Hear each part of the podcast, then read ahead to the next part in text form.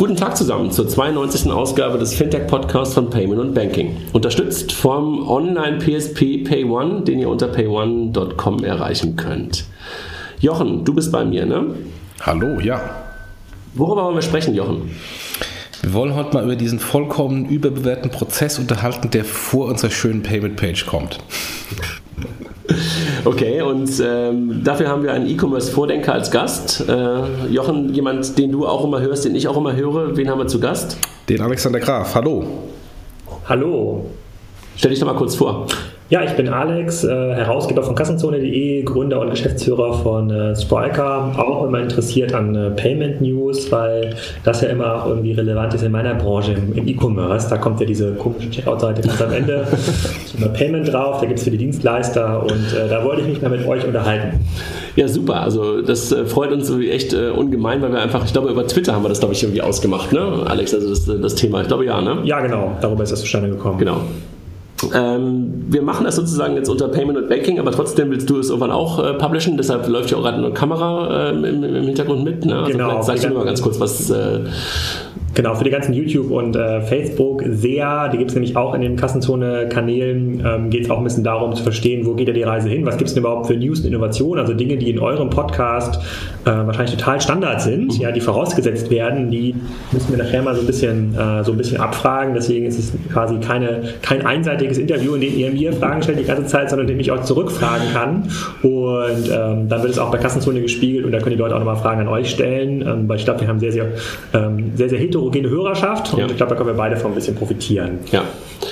Sollen wir uns ganz kurz nochmal vorstellen, wer wir sind für deine Hörer? Ja, das wäre total cool. Ja. Jochen, willst du anfangen? Ja, Jochen Siegert, 17 Jahre im Zahlungsverkehr aktiv, habe direkt von der Uni bis zum Mastercard gewechselt, weil ich damals jemanden suchte, der dieses komische Internet-Ding versteht.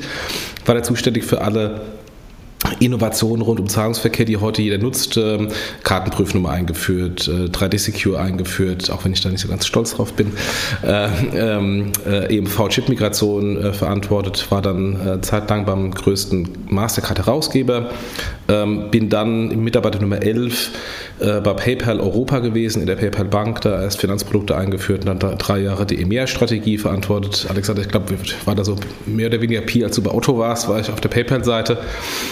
Und weil ich dann die Anführungsstrichen Startup-Welt immer gesehen habe als Investor und Kooperationspartner auf der PayPal-Seite, bin ich dann in die Startup-Welt gegangen und seitdem bei mehreren Startups, im Moment bei TraxPay. Wir sind ein B2B-Zahlungs-Software-Anbieter im Payment- als auch Supply-Chain-Finance-Bereich. Jochen, das ist schön, ne? Jetzt hören immer wieder ein paar Leute sozusagen, die sonst möglicherweise hören, wissen jetzt auch mal ein bisschen mehr nochmal, was du eigentlich tust und wo du eigentlich herkommst. Ja, das muss man im Podcast 1 hören, da haben wir es mal gemacht. Ja. Immer noch der meistgehörte Podcast, glaube ich. Ja. Nee, stimmt nicht. Nee, Bitcoin ist, glaube ich, der Blockchain-Podcast, der war der meistgehörte. Ich sage ganz kurz was zu mir. André Bajorat, mindestens genauso lange wie Jochen im Bereich Zahlungsverkehr unterwegs, eher aus der Banking-Welt. Jochen ist eher der Payment-Nerd unter uns. Ich komme eher aus der Banking-Welt, habe Online-Banking von der Pike auf mitgemacht, aus der BTX-Welt damals noch kommt, war lange Zeit im roten Lager unterwegs, rot sozialisiert, Sparkassen-Finanzgruppe. Hier in Hamburg bei Starfinanz und davor noch in Köln eine Zeit lang und war dann Geschäftsführer von Giropay. Und da habe ich dann auch ein Stück weit das Thema Payment kennengelernt und bin mittlerweile aber auch schon längere Zeit, schon seit 2009 raus aus der Sparkassenfinanzgruppe und seitdem eher im Startup-Umfeld unterwegs, zwischendurch auch mal als Consultant unterwegs gewesen und seit 2012 bei FIGO dabei, am Anfang als Business Angel und dann irgendwann in die operative Rolle reingekommen, als wir aus einer B2C-Welt in eine B2B-Welt reingeraten sind, freiwillig irgendwann, aber trotz alledem nach einem harten Ritt und ja, mittlerweile sitzen wir hier in Hamburg und wir sitzen hier bei uns im Büro mit 40 Leuten und verstehen uns selber als Banking-Service-Provider und das ist eine große Parallele zur Payment-Welt. Kannst du doch mal ein bisschen erklären für den normalen Kassenhörer, haben wir so einen Händler-Hersteller-Hintergrund, also die wenigsten werden aus dem Versicherungs- und Bankenbereich kommen, was denn FIGO genau ist, welches Problem ihr löst? Ja, was wir bei FIGO machen ist, was ich gerade schon sagte, wir verstehen uns als Banking-Service-Provider, das heißt, wir sind eine Infrastruktur, die zwischen den existierenden Banksystemen und Diensten obendrauf stattfindet. Im Grunde genommen aus der Payment-Welt betrachtet kann man das ein bisschen mit einer Sofortüberweisung vergleichen. Nur dass Sofortüberweisung auf der einen Seite zwar auch die Verbindung in die ganzen Bankenwelten hat, aber gleichzeitig nur ein Produkt oben drauf gebaut hat. Also sozusagen den eigenen Use Case, nämlich den Überweisungscase gebaut hat. Und was wir machen, wir haben die Infrastruktur der Bank auf der einen Seite angebunden und bieten darauf Dritten die Möglichkeit an, diese Infrastruktur zu nutzen und auf diese Bankwelt zu connecten. Und insofern gar nicht so unrelevant auch für die Zahlungsverkehrswelt, weil du natürlich mit Bankdaten eine ganze Menge machen kannst auf der einen Seite, also auch im Payment-Umfeld, um zu gucken, ob offene Posten abzugleichen, auf der einen Seite Bonitäten festzustellen, aber halt auch immer Überweisungen auszuführen. Das und B2B heißt, eure Kunden sind jetzt keine Endkunden wie ich, sondern sind zum Beispiel Händler oder andere Banken? Oder was macht der konkret für dich? Genau, also auf der einen Seite sind es Banken, so wie eine Deutsche Bank, die halt zum Beispiel ihren Endkunden die Möglichkeit bietet, auf alle anderen Bankkonten auch zugreifen zu können oder auf einem PayPal-Konto zugreifen zu können, um in einem Frontend alle seine Bankdaten sehen zu können. Aber gleichzeitig halt auch sowas wie ein AuxMoney, die halt im Rahmen eines Kreditantragsprozesses den Kunden bittet, seine Bankdaten einzugeben, um dann Real-Time-Scoring zu machen, um danach halt einen Kredit zu geben. Oder Dienste wie FinReach, Fino, die den Online-Kontowechsel dem Kunden anbieten, um von einem Konto zu einem anderen Konto zu wechseln. Die nutzen unsere Infrastruktur, um dann auf die Bestandsdaten des Kunden zugreifen zu können. Okay, bleib mal ganz kurz, ich muss das ein bisschen besser verstehen, diesem AuxMoney-Beispiel. Da bin ich ein Endkunde in diesem Fall, wo ich einen Kredit... Du siehst uns aber nicht. Genau, wie gebe ich dann AuxMoney meine Kreditdaten. Also ich bin zum Beispiel ein Kunde von der Volksbank. Ich weiß nicht, die sind wahrscheinlich auch Partner bei euch. Wenn du aus dem roten Lager kommst, die müssen ja auch dazugehören. Könnte ich das über mein Konto? Also habe ich dann einen Account bei euch? Oder wie? Nee. Du hast gar kein Konto bei uns, sondern was du benutzt als Schlüssel, um sozusagen an deine Bankdaten heranzukommen, sind deine Online-Banking-Zugangsdaten, die du bisher hast, um dich dann im Online-Banking deiner Volksbank zum Beispiel einzuloggen. Dort nutzt du die gleichen Credentials, deine Benutzername und dein Passwort oder deine Online-Kontonummer und deine PIN, um dann in einem AuxMoney-Prozess dein Konto zu verbinden, ähnlich wie dem Facebook Connect, wenn du so willst, connectest du dich mit deinem Bankkonto, um dann Zugriff auf deine Bankdaten zu ermöglichen. Das macht niemand, ohne dass du den Schlüssel freigegeben hast, also ohne dass du gesagt hast, ich möchte, dass derjenige darauf zugreift. Und dann kannst du aber deine Bankkontodaten, die du ansonsten gerne mal als PDF irgendwo hinschicken musst oder halt irgendwo exportieren oder irgendwo importieren musst, im sofortigen Zugriff ermöglichen. Und das machen wir. Also, dass wir... Okay, in diesem Fall, wenn ich das jetzt eingebe, in diesem AuxMoney-Kreditantragsprozess, dann können die sofort lesen, was auf meinem Konto passiert ist und können daraus dann scoren, anstatt dass ich denen dann einen Bankauszug schicke als PDF oder okay. Und was wir halt noch machen, wir bereiten die Daten noch auf, indem wir sie kategorisieren, dass du halt so eine Art Gegenüberstellung hast, was der Kunde halt an Ausgaben und Einnahmen und sowas. Also in diesem Fall, er versucht hier so eine Art Standardschnittstelle zu werden für den Markt. Wir sind eine Standardschnittstelle. Das heißt, egal welche Banken du hast, egal welche Kreditkarten du hast auf der einen Seite, du hast eine API und auf die greifst du über uns zu. Also du nutzt uns als Standard-API, um auf alle anderen, wir nennen es aber Financial Sources, zugreifen zu können. EDI für Banken quasi. Okay. Ja, wenn du so willst, ja. Verstehe ich, okay. Gut. Das ist gut, wenn du es schon mal verstanden hast, ist schon mal ein großer, großer Schritt, dass es dann auch die Hörer verstanden haben, hoffentlich. Jochen, hast du was hinzuzufügen, was wir so tun? Nee, vielleicht noch ein bisschen Kontext. Also was Sofortüberweisung macht, ist jetzt mehr oder weniger genau das Gleiche. Die gehen auch ins Online-Banking, initiieren da eine Überweisung und schauen aber auch, ist da überhaupt Geld da, bevor eine Überweisung initiiert wird, bevor dann der Händler die Zahlungsgarantie oder das Zahlungsversprechen ausgesprochen bekommt. Und das Gleiche kann man sich auch vorstellen, wenn ich jetzt ein großer Online-Händler bin und möchte Rechnungskauf anbieten und bin jetzt nicht so zufrieden mit der Datenqualität von den bestehenden Auskunfteien, weil die ja sehr historisch getrieben sind. Also ich mag vielleicht schon längst wieder gut sein, aber bin da noch schlecht, oder ich mag schon ganz schlecht sein, bin aber in der Auskunftei noch sehr gut. Kann ich das auch nutzen als alternative Datenquelle oder um die Conversion noch weiterzutreiben? Also Real-Time-Scoring, wenn du so willst, weil es gibt wenige Datenpunkte, die wahrscheinlich so viel über einen Kunden aussagen wie die Online-Banking-Daten. Ja, und dann kannst du eine ganze Menge draus machen, auch im E-Commerce. Ja, wahrscheinlich meine Amazon-Transaktionsdaten sagen wahrscheinlich sogar mehr aus, aber... Die aber auch gesettelt sind wieder auf dem Konto. Ja, aber darüber reden wir gleich. Noch ist das der Fall. Ja. Über was reden wir? Über was wollen wir reden? Ja, also ich hätte ja gesagt, für euch ist total wichtig, mal diese ganze E-Commerce-Sicht auf Payment zu sehen. Für mich ist es andersrum auch nochmal wichtig, mal ein bisschen zu trennen, was sind eigentlich die Probleme, die aus E-Commerce-Sicht vom Payment gelöst werden müssen und welche Probleme sind das eigentlich nicht und welche Rolle da überhaupt dieses ganze Bankenwesen ob auch in Zukunft spielt. Da habe ich meine ganz eigene Meinung dazu und darüber sprechen wir so ein bisschen und am Ende vielleicht auch, wo eigentlich die Potenziale von diesen ganzen Fintech-Modellen liegen, die man im Markt sieht. Ihr werdet ja auch eingeordnet unter irgendwie Fintech-Innovation. Das meiste, was man so im Bereich Fintech hört und liest, ich zumindest in meinen Fintech-Kanälen basiert immer so auf B2C-Modellen, die ein bisschen langweilig, deswegen finde ich euren Ansatz auch viel spannender, um zu verstehen, was ihr dort eigentlich für ein Problem löst. Vielleicht kommen wir am Ende noch so ein bisschen dazu, aber vielleicht können wir am Anfang erstmal sozusagen eure Fragen beantworten, wie das mit dem Thema Payment im E-Commerce so ist. Ja, Jochen, willst du mal anfangen, weil du hast sozusagen auch so viele Fragen hochgeworfen und vielleicht machst du mal den Einstieg. Ja, also wie ist denn, ich meine, jetzt mal in deiner Striker-Rolle, wie siehst du denn die Payment-Integration und wie relevant ist das denn im klassischen Prozess? Weil es gibt ja immer das Problem, ich habe den Kunden eben für teuer Geld über Advertising geholt, ich habe alle meine Prozesse als Händler optimiert bis hin zum richtigen Shop-System und dann komme ich auf diese böse Payment-Page und dann verliere ich den Kunden vielleicht gegebenenfalls wieder, weil Conversion-Probleme da ist. Wie siehst du denn diese Verzahnung der Prozesse? Ist das okay? Ist das bei einigen gut gelöst oder ist es noch ein Riesenproblem?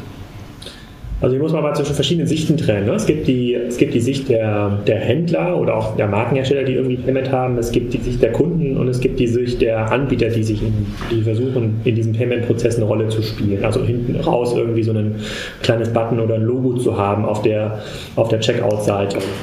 Bisher war es ja immer Usus, im E-Commerce-Markt zu denken, naja, je mehr Optionen ich dem Kunden im Checkout anbiete und je friktionsloser ich das mache, desto besser ist das Ganze. Das ist so ganz klassisch, wenn man so auf so eine E-Commerce-Messe geht, wie Internet World letzte Woche, ist das so der Marktmeinung. Das war früher auch so, wenn ich einmal kurz einhaken darf, wenn ich früher irgendwie gucken wollte, welche Payment-Varianten es momentan gibt, bin ich immer auf Bwin gegangen. Weil Bwin für mich immer das Beispiel dafür war, dass man alles, was es irgendwo gab, im Payment eingebunden hat. Also sozusagen so viele Payment-Varianten wie möglich, umso mehr Umsatz war so ein bisschen so die Regel. Ne? Ja, genau. Da gibt es auch ganz viele Marktstudien, so da muss man mal schauen, wer hat die irgendwie erstellt und wie wurden die erstellt. Da, wenn man die alle Studien zusammenzählt, dann kommt man müsste man eigentlich auf eine Conversion-Quote von über 100% kommen, wenn das also wahr wäre. So, die Realität sieht ein bisschen anders aus. Der Händler, genau, vielleicht gucken wir die beiden anderen Sichten nochmal an. Der Händler versucht natürlich seine Kostenquote zu optimieren, also überlegt sich, gehe ich irgendwie mit einem PSP wie PayOne oder Ogone oder an den Staaten, versucht da möglichst viele Sachen in einer Infrastruktur zu lösen und ganz am Ende den Cut, den ich da abgeben muss, irgendwas zwischen 1,2 und 3% zu minimieren und möglicherweise den Kunden auch auf Zahlungsweisen zu stoßen, die für mich billig sind. Deswegen gab es in den letzten Jahren auch so eine krasse sozusagen Sofortüberweisungsschwemme, weil das war scheinbar die günstigste Zahlart. Und da wurde immer aus Händlersicht und da wurde der Kunde immer darauf hingewiesen, hier musst du nichts zuzahlen, das ist für mich am besten. So, der Kunde hat aber ein ganz anderes Interesse. Der Kunde will eigentlich damit ja gar nicht so viel zu tun haben. Am liebsten ist er kommt, ich kaufe das Produkt, ja, klickt auf den Kaufbutton und der Rest passiert automatisch. Da muss man sich mal so ein bisschen überlegen, wo sehen wir denn schon so Idealszenarien? Das sehen wir in einer Amazon-Welt sicherlich. Da klicke ich auf Bestellen und dieser ganze Rattenschwanz, Adresse, Payment-Daten, das alles eigentlich schon gelöst. Das ist diese One-Click-Bestellung und in der Alexa-Echo-Welt, wann immer die auch kommen mag, ist sogar das nicht mehr der Fall. Da sage ich nur, ich möchte ein folgendes Produkt zu einem guten Preis. Am Ende des Tages wird das irgendwie von meinem Konto abgebucht. Vielleicht noch nicht mal von meinem Konto, sondern von meinem Amazon-Guthaben. Da wird zum Beispiel bei mir schon relativ viel abgebucht. Also viele Transaktionen sind gar nicht mehr in meinem Konto ersichtlich, weil ich sehr viel über mein PayPal oder Amazon-Guthaben löse. Und das führe ich gar nicht mehr dem klassischen Bankenmarkt zu.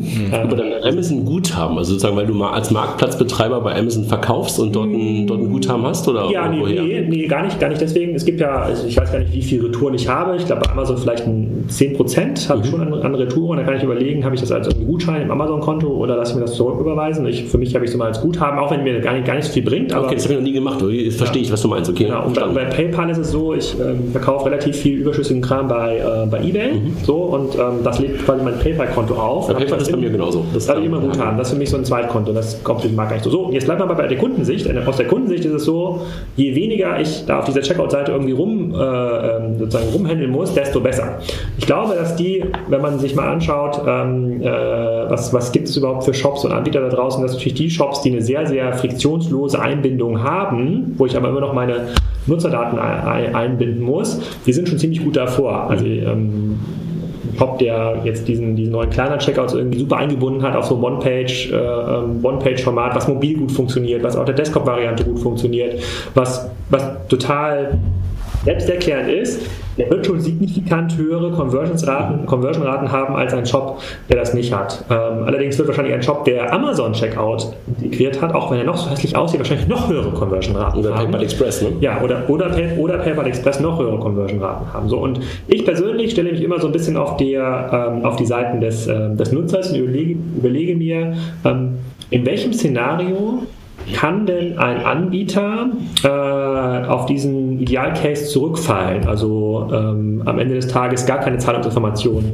abfragen? Vielleicht lässt das auch ein Google oder so ein Facebook-Cookie am Ende des Tages einmal zu. Das sind die besten Szenarien am Ende des Tages. Wo bezahlen Teil eines Prozesses ist und gar keine Handlung mehr sozusagen notwendig wird. Ja? Ich glaube, man muss natürlich überlegen, dass heute habe ich in einem E-Commerce-Umfeld, im Shop-Umfeld immer dieses, ich suche mir konkret ein Produkt aus und muss das irgendwie bezahlen, kann mir noch überlegen, PayPal versus Lastschrift versus Rechnung. Das Schrecklichste für mich ist irgendwie sowas wie Vorabüberweisung, da muss ich irgendwie die Kontodaten rauskopieren in mein Bankkonto. Also das ist total, total nervig. In Zukunft wird es ja bei vielen Produkten so sein, dass ich das zum Beispiel mieten kann, ja, oder ich kann irgendwie smarte Ratenzahlmodelle. Idealerweise bietet mir der das auch automatisch an und sagt mir, naja, nimm doch mal diese Kamera, die du dir kaufen willst, bezahl doch nur ein Drittel davon, dafür kannst du die 3 Monate nutzen, ja, und dann kannst du die einfach zurückschicken. Ja, in diesen Fällen, das ist aus meiner Sicht Handel. Da macht es Sinn, diese Payment-Frage irgendwie in diesem Handelsformat zu klären. In allen Fällen, wo es eigentlich nur darum geht, dass am Ende des Tages der richtige Betrag von meinem Konto abgebucht ist und, wenn ich zurückgeschickt habe, der Betrag wieder zurückkommt, das ist eigentlich etwas, womit der Kunde nicht mehr so viel zu tun haben will. Und je friktionsloser diese Einbindung ist, desto besser ist für den Kunden. Auch diese Shops oder auch Anbieter setzen sich am Ende des Tages durch. Mhm. Aber es ist nicht sogar, wenn man mal ganz kurz so die Welt in Richtung Banken schlägt oder die Brücke Richtung Banken schlägt, ist sogar eine Chance für die Bank, so ein zentraler Player darin zu sein und dich einfach immer noch danach darüber entscheiden zu lassen, wie du eigentlich gerade setteln willst, wenn man so will. Ne? Sondern sagst du einfach, ich logge mich mit meiner Bank ein, die einfach alles über mich weiß. Und im Hintergrund findet entweder eine Kreditkartenzahlung oder eine direkte ELV-Zahlung oder möglicherweise sogar ein Kredit statt. Ja, wäre auf jeden Fall ein mega Hebel. Und ich glaube, der Markt dafür ist auch da, nur ist es Banken bisher nicht gelungen, dieses Ökosystem für sich zu ermitteln. Also groß genug zu sein, um die größten Händler, die größten Hersteller von sich zu überzeugen und mir als Kunde dann das auch zuzuführen. Wenn ich mir überlege, wie aufwendig war das für meine Bank, mir zu erlauben, Kontoauszüge elektronisch zu empfangen und nicht mehr in Papierform. Und jetzt stelle ich mir vor, dass Banken mir so einen Zugang geben, dass ich Händlern meinen Zugang zum Konto geben kann. Das ist es ja in irgendeiner Form. Dann glaube ich, ja, der Markt ist da. Das Potenzial ist auf jeden Fall auch immer noch da, weil ich brauche mein PayPal eigentlich ja gar nicht in diesem Fall. Aber ich habe noch keine Bank gesehen, noch kein Setup gesehen, wo ich irgendwie erkennen würde, die werden schnell genug relevant. Nee, aber das macht ja im Grunde genauso der Klarna Checkout. Also die lassen den Kunden erstmal auschecken über Risk-Scoring nach dem Motto, wenn er gut für Rechnungskauf ist, dann ist er gut für alle anderen, auch garantierten Zahlmethoden sowieso. Und dann erst im Nachhinein sagt der Kunde, ich möchte es mit Zahlmethode A, B oder C bezahlen. Ich bin vollkommen bei euch, eigentlich müsste das die Bank machen, weil egal wie ich bezahle, außer jetzt so Fällen wie ich lasse auf ein PayPal-Konto und bezahle mit meinem PayPal-Guthaben, ist aber immer eine Banktransaktion, die am Ende des Tages immer aufs Konto settelt. Also selbst eine Kreditkartentransaktion settelt aufs Konto. Ein Rechnungskauf ist am Ende des Tages eine Kontoüberweisung. Aber ja, da setzt natürlich auch ein fundiertes Wissen voraus und da bin ich vollkommen bei Alexander, das ist im Moment in dieser Form nicht da. Das sieht man ja auch bei dem anderen Payment-Projekt der Banken, was innovativ sein soll. Aber genau, ich sehe es so ein bisschen, wenn man sich mal überlegt, was sind denn coole Innovationen oder coole Features, wenn ich mein Bankkonto irgendwie so sortieren könnte, dass ich sage, guck mal, das sind Haushaltsausgaben, EDK, Aldi, REWE, das sind irgendwie die Ausgaben vom Gemeinschaftskonto, das lässt sich irgendwie zuordnen, dass man dann irgendeinen Mehrwert daraus zieht, ne? Oder vielleicht eine Meldung bekommt, hey, hier sind deine Haushaltsausgaben, irgendwie Kinder essen, trinken, was auch immer. Das gibt's ja.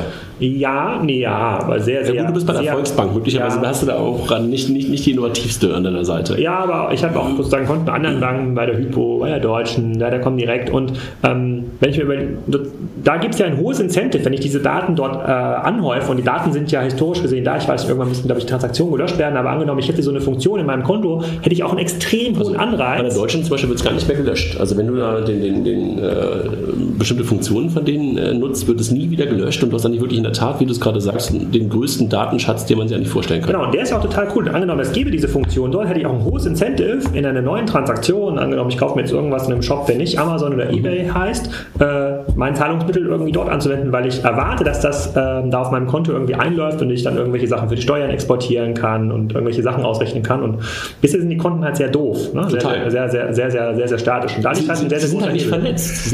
Das ist, glaube ich, der Punkt. Die sind nicht in der Welt, in dem Kontext, in dem du dich gerade befindest. Ja. Du bist eigentlich in einem Kontext einkaufen und da willst du das Konto, weil das ja eigentlich das ist, wo das Ganze irgendwo stattfindet, wenn du bezahlst, willst du nicht einbinden. Ja? Und dann sollte es aber auch so smart wie möglich sein, dass zu einem Konto dann möglicherweise sowas wie eine Kreditkarte gehört, dass dazu sowas gehört wie ein Ratenkauf, dass dazu etwas gehört wie eine Sofortüberweisung. Alles gut, aber da musst du eigentlich nicht wirklich neue Produkte drumherum bauen, sondern das Konto ist eigentlich sozusagen nur der Anker, den du eigentlich dafür benutzen solltest. Genau. Und der ist ja auch schon da, ne? Der ist da, und aber halt nicht connected, genau das ist es ja. Ja, und das Konto hat auch Informationen, die ich im Onlinehandel eigentlich brauche, nämlich die Versandadresse, eine verifizierte Versandadresse. Auch ein Alter, also ich war ja früher mal Gaming-Merchant, da war das Alter auch eine Relevanz. Ja. Alter, Adresse, alle ganze Kram, den du halt ansonsten händisch irgendwo wieder eingegeben hast oder dich möglicherweise nochmal ongeboardet hast. Genau, da ist halt noch ein Vorteil. Heute muss ich ja, wenn ich irgendwie umziehe, jeden meiner Online-Konten oder sozusagen Online-Systeme irgendwie selber beibringen. Ist dann natürlich viel cooler, wenn das über so ein zentrales Payment-Ding geht und das wäre natürlich auch, eine Bank ist natürlich auch viel vertrauensvoller für die Gegenseite, also für irgendeinen Online-Dienst wie Netflix oder wer auch immer man schickt, möglicherweise das zu nutzen, aber da wundere mich ehrlich gesagt schon seit Jahren, dass da nichts passiert und da wäre meine Gegenfrage hier an euch, ihr seid jetzt ja schon lange in diesem Markt und es wird jetzt ja nicht so sein, dass man in Frankfurt oder anderswo, wo Banken sind, das Thema PayPal und Co. ignoriert hat in den letzten Jahren. Was ist denn eure Sicht darauf, dass dort nichts kommt, was für den Endkunden relevant ist? Oder vielleicht aber keine Übersicht über den Markt? Ich glaube, dass man das immer wieder versucht hat. Man hat es versucht mit Giropay damals, man hat es versucht mit paydirekt Antworten zu finden, aber die kommen halt immer aus der Zahlungsverkehrswelt. Weißt du, die Leute gucken aus dem Prozess des Zahlungsverkehrs, gucken da drauf und gucken aber nicht aus der E-Commerce-Brille, aus der User-Brille da drauf. Und ansonsten, das ist, glaube ich, einer der Gründe dafür, dass man mit den Projekten, die man hat, nicht erfolgreich ist. Und man kommt nicht aus dem Need des Handels auf der einen Seite, also dein Need, wenn du so willst, und auch nie aus der Brille des Endkunden, sondern man kommt halt mit Argumenten, dass man sagt, das ist eine Garantie, man kommt mit solchen Argumenten wie, das ist gehostet in Deutschland, das sind aber nicht die Probleme, die wir halt da draußen haben, ne? Sondern das sind halt schöne Nice-to-have-Teile, die irgendwie dazukommen könnten, aber es löst nicht wirklich ein Problem und das ist, glaube ich, man hat das Thema E-Commerce auf der Bankenseite verschlafen und man hat jetzt keine Möglichkeit mehr wirklich aufzuschließen zu diesen ganz, ganz großen Playern wie PayPal. Oder man versucht jetzt irgendwie ein MeToo-Produkt darauf zu bauen, aber guckt nicht weiter. Ich glaube, das ist zu großen Teilen auch ein Know-how-Thema. Weil, also ich kann nur von mir damals sprechen, als ich damals in den ganzen Interviews bei PayPal war, das Durchschnittsinterview-Ratio waren 6 Interviews, um einen Job zu bekommen. Ich brauchte 18. Und es lag nicht daran, dass ich irgendwie in den ersten Interviews so abgelust habe, sondern die sagten mir ganz eindeutig, Jochen, du bist ein Banker und du kommst mit einem Background und bist ein Kartenmann und du kommst mit einem Background, was wir explizit gar nicht wollen. Wir kommen vom Handel. Deswegen war PayPal am Anfang, also zumindest als die klassischen eBay, die PayPal-Founder draußen war, war PayPal eine eBay-Company mit eBay-Leuten, die vom Handel und von den eBay-Prozessen kamen und dann Payment gebaut haben.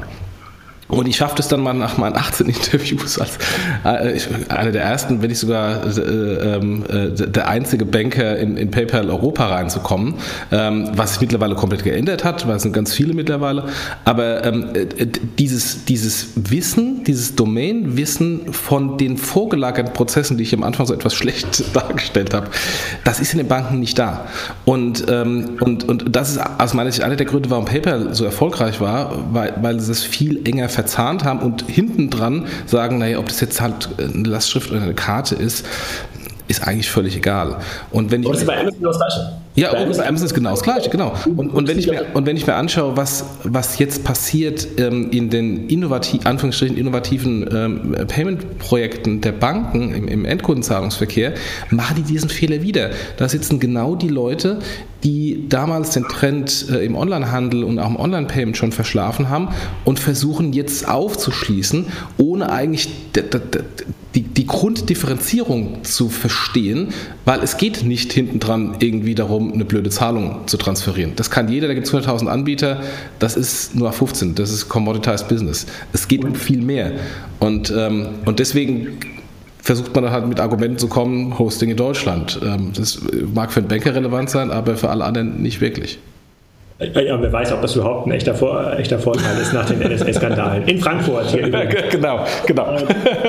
Und was ich besser immer verstanden habe, oder vielleicht ist es auch so eine Urban Legend, vielleicht könnt ihr mich mal aufklären, wo wir immer merken, so auch in diesen ganzen Striker-Projekten, die wir betreuen, es kommt halt so ein gewisser Sense of Urgency, wenn das ans eigene Konto geht, also wenn die Leute dann anfangen und merken, oh scheiße, Amazon wächst auch in meinem Bereich und wirklich schnell und sehr, sehr groß, wir müssen was tun. Ich habe bisher mal verstanden und mir hat das irgendjemand mal jemand erklärt, die Bankenwelt hat das lange ignoriert, weil Onlinehandel war ja kein Problem im Sinne, dass es dort andere Zahlungsanbieter gab, wie einen PayPal zum Beispiel, weil am Ende des Tages das Geld ja immer nur bei der Bank angekommen ist. Also das Girokonto als Grundlage war ja immer noch eine ganz, ganz wichtige Basis. So, und meine Sicht heute auf dem Markt ist, wenn wir jetzt anfangen, PayPal über Amazon, wer auch immer, Geld zu horten, warum auch immer, weil ich zu faul bin, meine Retourenleistungen mir zurückzuzahlen zu lassen auf dem Konto, damit ich mir weniger Kontoauszüge ausdrucken muss oder was anderes. Ist denn jetzt dieser Sense of Urgency, ist der denn jetzt da? Der ist absolut da, spätestens ab dem Moment. Also Banken haben lange Zeit damit immer noch gut leben können, solange die Menschen die Kreditkarte hinterlegt haben. Solange du bei PayPal eine Kreditkarte hinterlegt hattest, solange bei Amazon eine Kreditkarte hinterlegt war und noch Interchange auf der Kreditkarte zu verdienen war das für die Bank noch okay. Da gab es einen Profitpool dafür. Durch die Interchange-Regulierung, die ja deutlich, deutlich zu einer Reduktion aus der Merchant-Perspektive geführt hat, ist da ein Umdenken eingekehrt und seitdem halt beide, Amazon und auch PayPal, zum großen Teil Lastschriften ziehen, wo ja nichts bei der Bank hängen bleibt. Ja, seitdem ist dieses Thema, da ist auf jeden Fall eine Erkenntnis gereift, dass man dieses Thema Zahlungsverkehr im E-Commerce mehr oder weniger komplett verloren hat. Man wird nur noch als Abwickler benutzt. Ja, und das ist der Grund, warum sowas wie paydirekt gegründet worden ist. Dass man das dann aus einer Perspektive heraus gemacht hat, die Jochen gerade schon beschrieben hat, nämlich aus einer Zahlungsverkehrsperspektive und nicht aus einer Marktperspektive heraus gemacht hat, mit Know-how, was möglicherweise nicht genau das Richtige war. Das ist aber eher schlecht umgesetzt von dem, was man da bauen will, was man da machen will, nämlich sozusagen ein relevanter Player im E-Commerce zu sein und damit halt auch zukünftig in allen Kanälen zu sein. Das ist auf jeden Fall etwas, was die Banken verstanden haben, aber sie setzen es immer noch schlecht um. Und ist das immer noch so? Also wenn ich heute jetzt einen Comdirect wäre, ist ja auch am Ende des Tages eine Bank, wo ich mein Girokonto haben kann, würde ich doch sagen, ja, egal was da die Volksbank, die Deutsche Bank oder die Commerzbank machen, ich mache es jetzt einfach, ich baue mir quasi das intelligente Content irgendwie auf oder fange jetzt an, große Kooperationssachen zu machen. Ja, aber alleine hast du natürlich irgendwie, also auch als Comdirect, kannst du natürlich das Konto gut bauen. Ja, du kannst natürlich dem Endkunden gegenüber, kannst du sagen, ich bin das perfekte finanzielle Zuhause für dich. Das kann sein, ja, das können sie für dich bauen, das versuchen sie auch. Das versucht eine Deutsche, versucht eine Commerzbank, das versuchen eine Comdirect, das versuchen sie. Aber dieses Thema accessible zu machen im E-Commerce und als Zahlungsverkehrsvariante zu haben, das kannst du ja nicht alleine machen. Also insofern ist ein Joint Venture oder wie auch immer man das dann nennen will, Konsortium, dummerweise aber aus einer alten Perspektive gedacht, ja, ist nicht so falsch. Nur du musst es dann natürlich auch machen, dass es eine Relevanz schafft und du musst natürlich dann auch die Leute abholen, die das ganze Ding auch nutzen sollen.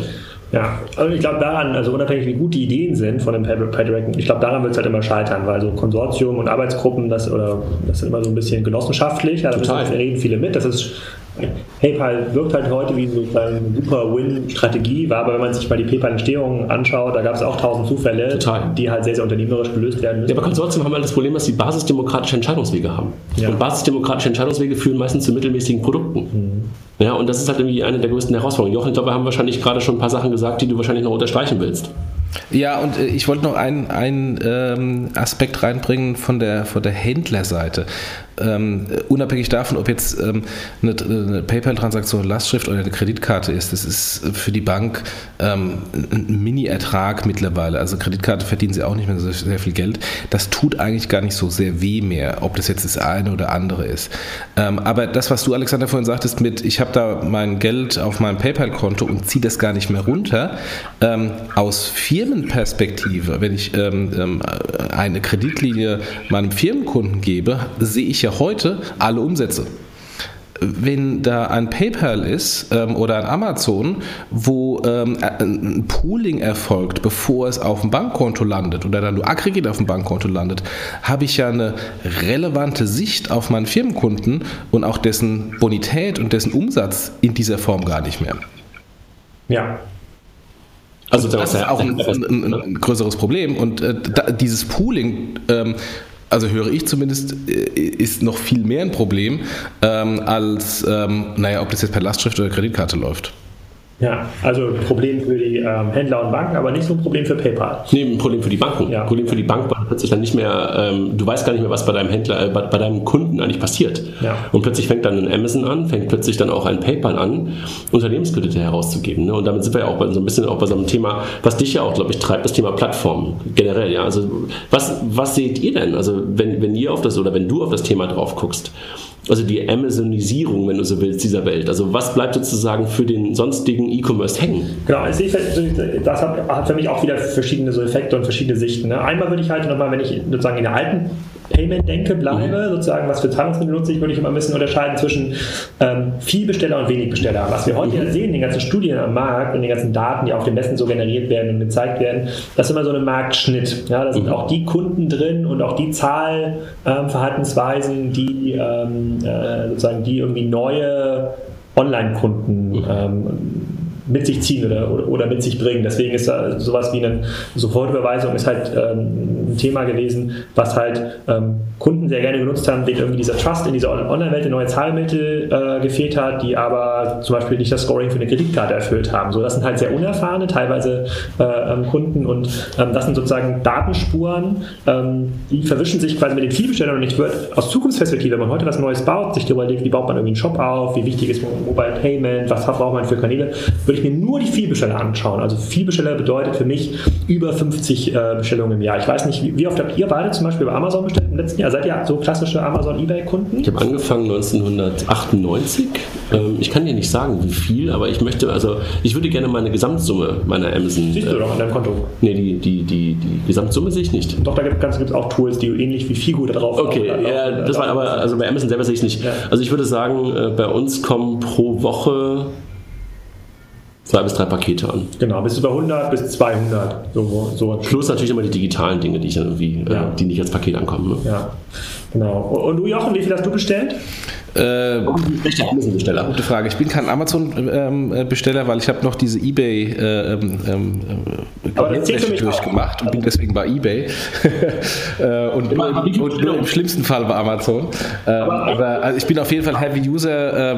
Mindestens einmal, wenn nicht zweimal die Woche, kommt irgendein Paket an und ich würde mal sagen, die Hälfte davon ist auf eBay und Amazon. Ja. Und ist auch so, also wenn ich meine Amazon, eBay, also ich denke mal sozusagen pro Werktag ein Paket kommt locker bei uns zu Hause an. Da kommt dann sowas wie Limango dazu, Bräuniger, Zalando, ne? Sozusagen Amazon, eBay, aber wirklich auch, ob das jetzt Geburtstagskarten für den Kindergeburtstag sind, für 3,50 €, die kommen ja auch als sozusagen ist alles so und quasi diese Verhaltensweise, wenn ich mir mal genau anschaue, das ist ja nur eine Art Gewohnheit, also auch meine Eltern und Schwiegereltern werden ja in diesen Rhythmus kommen, in relativ kurzer Zeit, in 2-3 Jahren haben die es auch raus, dass man eben nicht mehr für den Wischmob zum nächsten Plaza oder Metro fahren muss, sondern den sich einfach online zuschicken lassen kann. So, und diese Vielbesteller, die agieren in der Regel anders. Die sind, entweder sind die in diesem Amazon-Ebay-Ökosystem schon, ja, und PayPal war jetzt, verzerrt das ein bisschen, weil das mal Teil dieses eBay-Ökosystems, Ökosystems war. Und da zeigt sich ja relativ klar, dass dieses Thema Lastschrift, Rechnung, vielleicht Vorabzahlung, da spielt ja gar keine große Rolle mehr. Wobei Lastschrift da eigentlich relativ easy ist. Ja, aber auch wenn die einmal in diesen großen Portalen angefangen haben einzukaufen, dann macht man sich ja darüber, dann ist ja irgendwo sind wir die Kontodaten eingegangen. Also idealerweise gibt es dann schon so ein, sozusagen so eine Storefront wie so ein Klarna Checkout oder ein Amazon Payment da drin. So, daran würde ich schon sehr viel lernen und das zeigt, also was ist das Learning daraus für den Markt? Neue Eintreter, also neue Plattformen haben das, werden es extrem schwer haben unter Vielbestellern. Mhm. Ne? Weil das Thema Preisersparnis hier nochmal 0,3% irgendwie betrifft, Das wird immer unterliegen in dieser Diskussion, was ist stärker convenient, also sozusagen unter diesem Convenience-Aspekt, da werden diese immer gewinnen. Bei den wenigen Bestellern, wenn ich mir die anschaue, klar, da hat man mit neuen Plattformen, mit neuen Angeboten nochmal irgendwie eine Chance, aber sofern eine Payment-Lösung nicht in dieses Ökosystem der großen Plattform irgendwie reinpasst, weiß ich dem heute sehr, sehr wenig Chance. Das sieht man ja auch ein bisschen daran, dass bei Amazon wahrscheinlich auch die Bezahlvarianten, die da eingebunden sind, sich seit 10 Jahren nicht verändert haben. Ja, das weiß ich gar nicht, weil ich habe ja wir haben einmal andere IBAN geändert bei mir im Konto, das war das Schmerzhafteste für mein Online-Bestellverhalten in den letzten Jahren. Du weißt es dann, wenn du bei Amazon, wie du bezahlst, weißt du dann, wenn du mal eine neue Adresse eingibst. Oder man wieder bestätigen muss. Genau. Das ist die einzige. Da braucht man halt eine neue Zahlart. Genau. Das ist das eine. So, da muss man halt viel Besteller zwischen wenig Bestellern trennen. Und ich würde mir eher angucken, wie bestelle ich oder wie bestellst du zum Beispiel online und wie zahlst du, was sind deine Probleme? Und dann wirst du für viele Sachen, die du auf solchen Messen siehst, überhaupt nicht mehr offen sein, wo du sagst, aber Jungs, das Problem, was ihr dort präsentiert, das habe ich ja gar nicht. Ne? Wir hatten dieses Problem, ne? Das ist irgendwie Oma Minna sozusagen. Und das andere ist das Thema Plattform. Mich hat das Thema so im letzten Jahr schon ziemlich gereizt und zunehmend gewinne ich darüber Klarheit. Das sehe ich mittlerweile sehr stark aus einer Device-Perspektive. Also, dass ich eine Plattform, so wie ich sie heute verstehe, ob das ein Amazon, ein Facebook oder auch ein Apple sind, versuchen immer diesen exklusiven Zugang über eine Software, über einen Hardware-Device oder irgendeinen Service zu haben, um den ich nicht herumkomme. Ein Device für mich ist allerdings auch zum Beispiel eine Kreditkarte. Wenn ich mir überlege, was für Devices habe ich, mit was interagiere ich heute, mit der digitalen Welt in Kontakt zu kommen. Das ist zum Beispiel auch diese Zahlung mit der EC-Karte an dem Terminal bei REWE. Aber das Ding ist doch demnächst weg, weil das Ding einfach demnächst hier reinwandert und dann hast du plötzlich nur noch das Telefon. Genau, könnte es, aber es gibt dieses Device immer noch. Also man könnte sich schon überlegen, als Kartenanbieter, ob man das irgendwie schlauer noch es gibt tatsächlich einen Wettbewerb Smartphone versus Karte. Genauso gibt es aber auch den Wettbewerb Smartphone versus Voice. Aber ganz kurz, aber nochmal, die Karte ist doch nur das Trägermedium für eine Identität.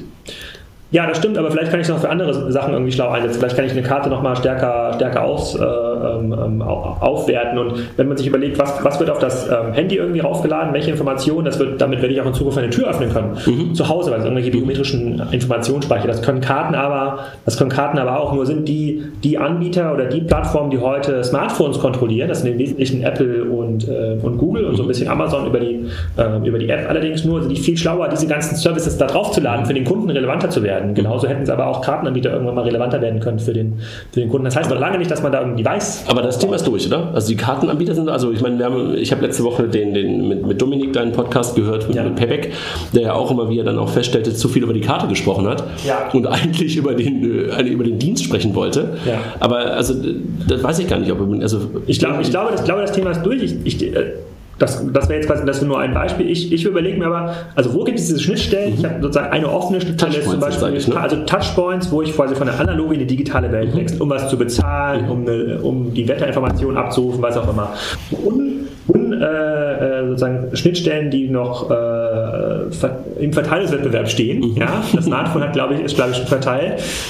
Ist zum Beispiel das Thema sozusagen Touchscreens im Auto. Ne? Das gehört quasi noch den Autoherstellern. Da wird sich noch irgendeine Art von Wettbewerb einstellen. Aber ist das so? Also ich habe zum Beispiel, wenn ich jetzt ins Auto einsteige, erscheint sofort mein Apple. Ja, also es gibt ja, aber du hast ja noch ganz viele Knöpfe und Tasten im Auto, über die du das Radio einstellst, über die man möglicherweise noch so Navi einstellt und das. Also wirklich, das Ding ist mittlerweile, ich stecke es ein und ich habe sofort Apple und das Ding ist kontrolliert von Apple.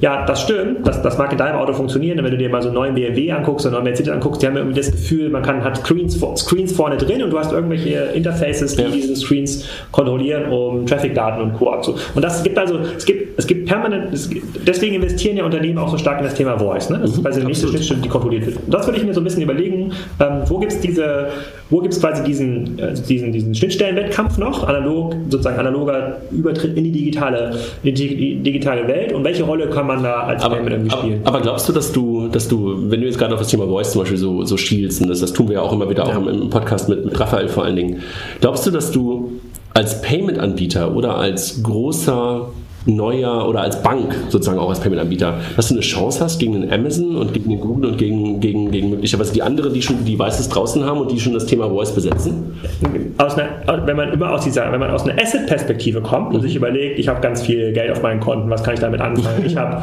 100 Filialen, da laufen irgendwie jeden Tag 200 Leute vorbei.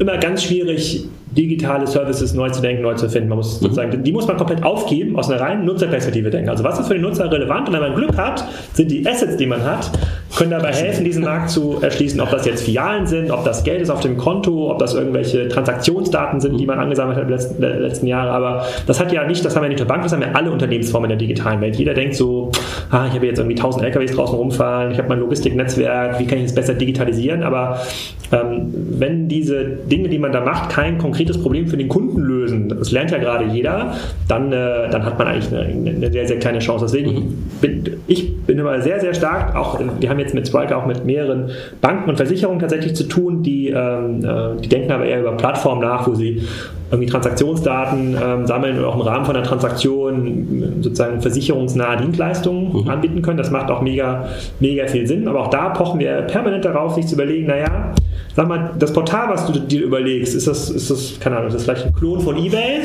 Das überlegst du jetzt ja nicht, weil das irgendwie ein neues Problem für einen Kunden löst, sondern weil du sagst, es wäre eigentlich cool, so ein eBay zu haben.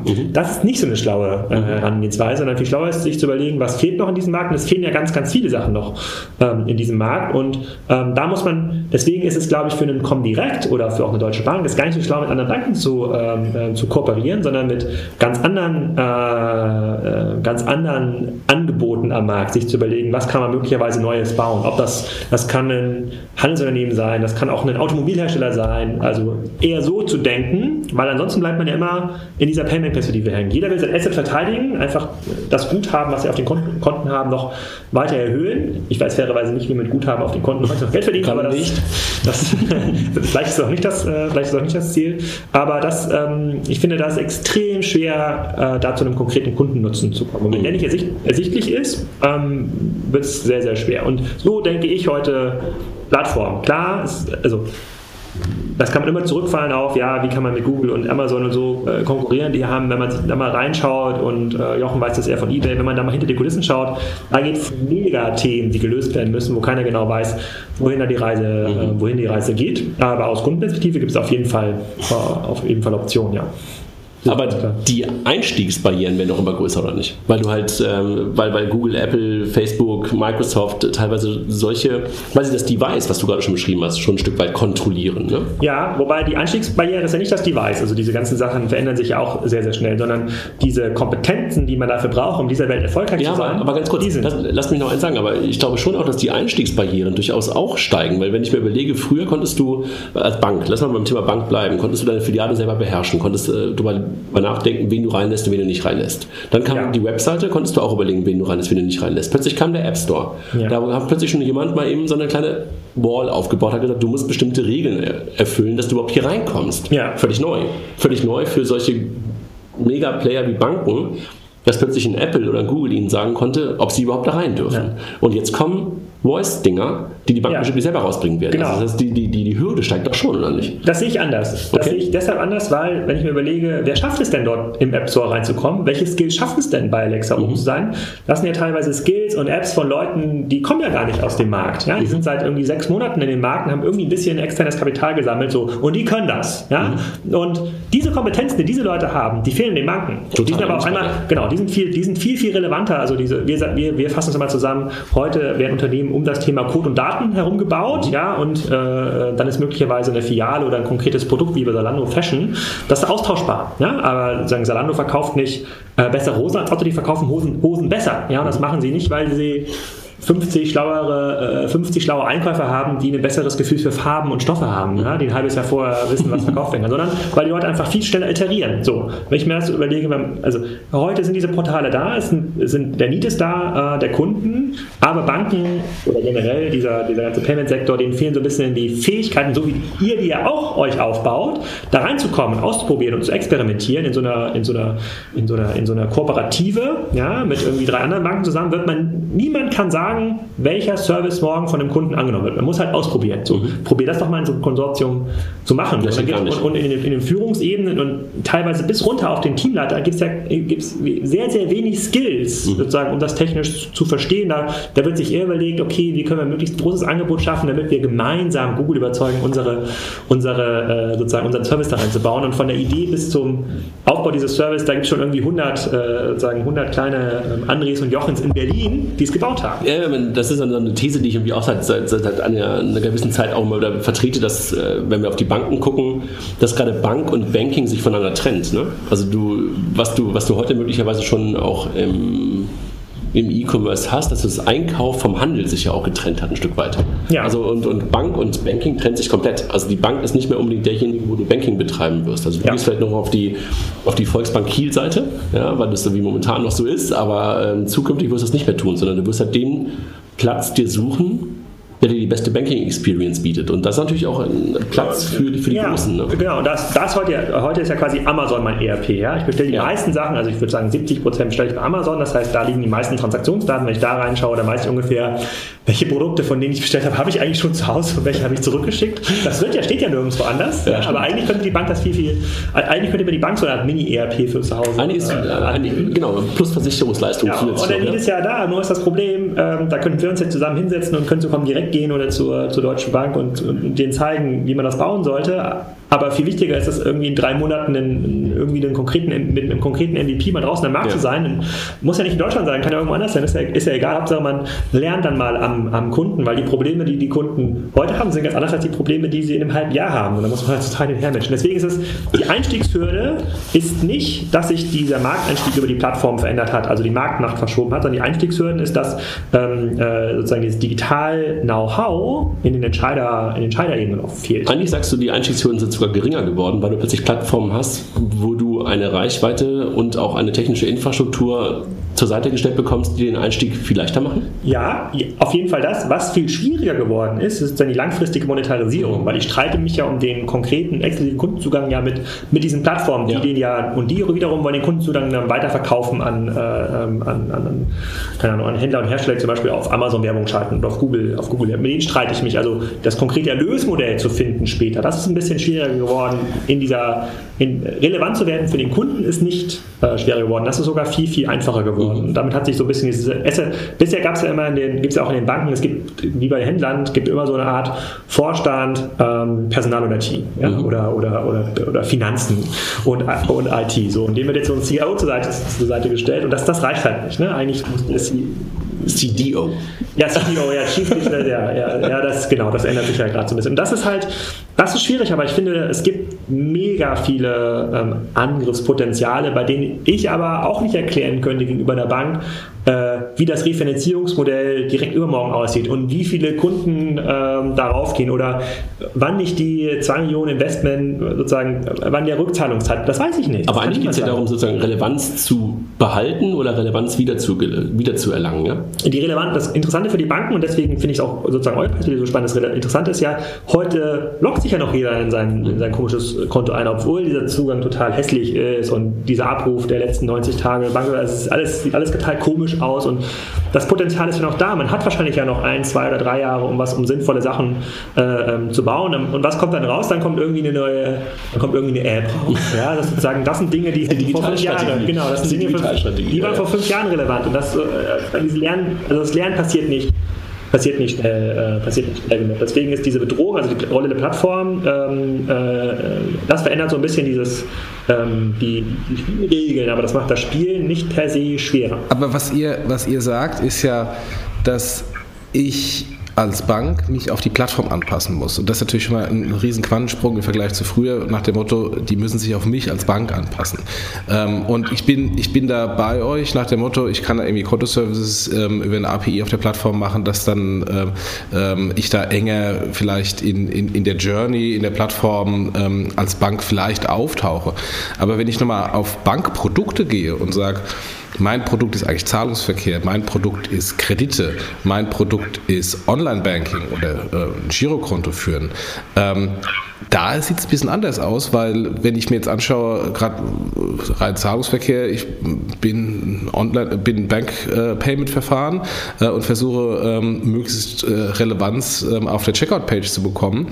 Aufgrund der Tatsache, dass immer mehr Heavy-User bei Plattformen bestellen, also eBay, Google, Zalando, wenn man dazu nimmt, die immer mehr steigen, Umsatz gemessen am Restmarkt. Da ist natürlich so, dass da die Integration immer schwieriger wird und dann die Umsatzanteile immer schwieriger zu bekommen und die Transaktionsanteile immer schwieriger zu bekommen. Das heißt also, ich als Bank mit meinem Produkt bin eigentlich nur noch im Longtail, weil ich in den normalen Zahlungsverkehr bei einem Amazon und Google in dieser Form gar nicht reinkomme. Ja, das stimmt. Aber das macht ja nichts. Also fairerweise, die großen Plattformen, warum sind die erfolgreich geworden? Weil wir haben irgendeinen überragenden Service gehabt, der uns Kunden irgendwie anlockt und bindet. Ob das jetzt das soziale Netzwerk ist bei Facebook oder die Suche bei Google oder das Einkaufen bei Amazon, so, die verstehen es halt, haben es verstanden, diesen Service nicht konkret auszunutzen, im Sinne sozusagen Gewinne zu generieren, abzuschöpfen, sondern permanent in neue Sachen zu investieren, die Nutzererfahrung verbessert haben. Während Banken in so einer klassischen Asset-Perspektive kommen und sagen, okay, wenn wir jetzt 2000 Nutzer haben, muss ich auch anfangen, Geld zu verdienen. So, das hat sich halt geändert und solange die sozusagen 100% nutzerorientiert bleiben, wird auch meine Nachfrageverhalten nach den Bankprodukten sich eher dahin bewegen und dann frage ich halt irgendwann Amazon, ob ich den Hausbaukredit bekommen kann oder irgendein anderes Bankprodukt oder ob ich vielleicht über Amazon einfach ein Depot eröffnen kann, weil die viel stärker aus der Nutzerperspektive denken. Das heißt ja noch lange nicht, dass das da bleiben muss. Das Problem, dass ich irgendwie heute Amazon-Aktien kaufen will oder Tesla-Aktien, das bleibt ja bestehen, nur ist, solange Banken in dieser Zahlungsverkehrsperspektive bleiben und Kontoperspektive bleiben und nicht in diese Nutzerperspektive hineinrutschen, wird es, glaube ich, extrem schwer und es wird eher schwerer in Zukunft. Da bin ich vollkommen bei dir und das ist auch für mich so ein bisschen enttäuscht, wenn ich jetzt gerade diese ganzen Digitalisierungsaktivitäten der Banken anschaue. Da geht es primär um Digitalisierung des Backends, also die Prozesse effizienter zu machen, die Kostenstruktur zu optimieren.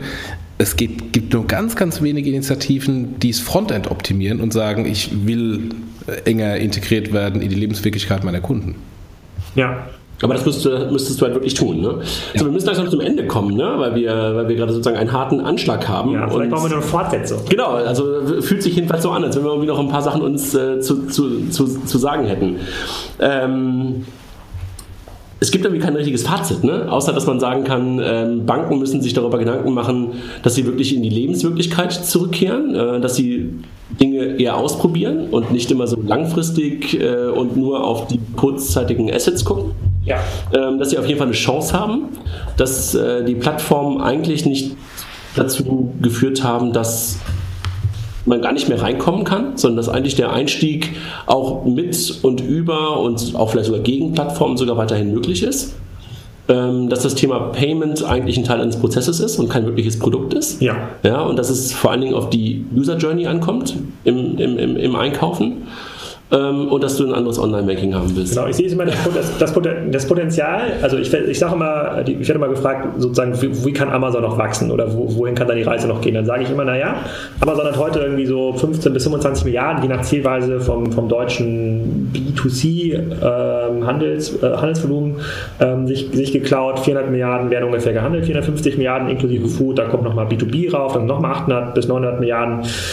Und ich habe jetzt sehr viele Unternehmen aus diesen noch nicht von Amazon angegriffenen Umsatzsortimenten gesehen, hat keiner so eine richtige Antwort. Das heißt, dieser ganze Markt liegt noch brach, also dass der Amazon im nächsten Jahr nochmal 100, 200, 300 Milliarden oben drauf legt. Ich wüsste nicht, warum nicht. Also ich habe noch keine Antwort gesehen, warum das nicht der Fall sein sollte. Genau das gleiche bei Banken. Also bei Banken sehe ich ja genauso wenig so wenig Optionen und Antwortfähigkeiten bisher. Und deshalb glaube ich, dass da noch viel mehr passieren wird aus der PayPal-Richtung. Vielleicht kommt auch noch von den PSPs eine ganze Menge. Also ich finde, was Klarna mit dem Klarna-Checkout dann macht, schon ziemlich wegweisend.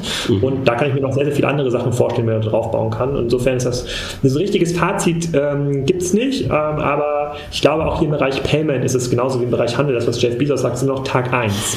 Das war also Nummer 1. Ja. Gut, danke dir und lass uns das gerne mal fortsetzen. Ja, danke euch, danke euch. Gerne. Jochen, sonst noch was von dir? So aus Frankfurt in die Runde nach Hamburg hier? Nee, also dass es immer schwierig ist, wenn man remote dazugeschaltet ist, dann irgendwie reinzuspringen in die Diskussion. Zunächst mal dann persönlich zu dritt. Genau. Danke euch beiden und Jochen, keine News heute und wir danken nochmal PayOne fürs Sponsoring. PayOne sozusagen aus deiner Heimatstadt, ja? Also ja. Kieler Jungs. Ich saß ganz lange neben dem PayOne-Büro, aber da wollten sie noch keinen Podcast haben. Ja, liegt möglicherweise an der täglichen Fahrt oder wöchentlichen Fahrt, die einer der beiden Kollegen aus Hamburg immer hat und dort immer Podcasts hört. Ne? Ja. Gut, alles klar. Dank dir. Vielen Dank. Danke. Tschüss.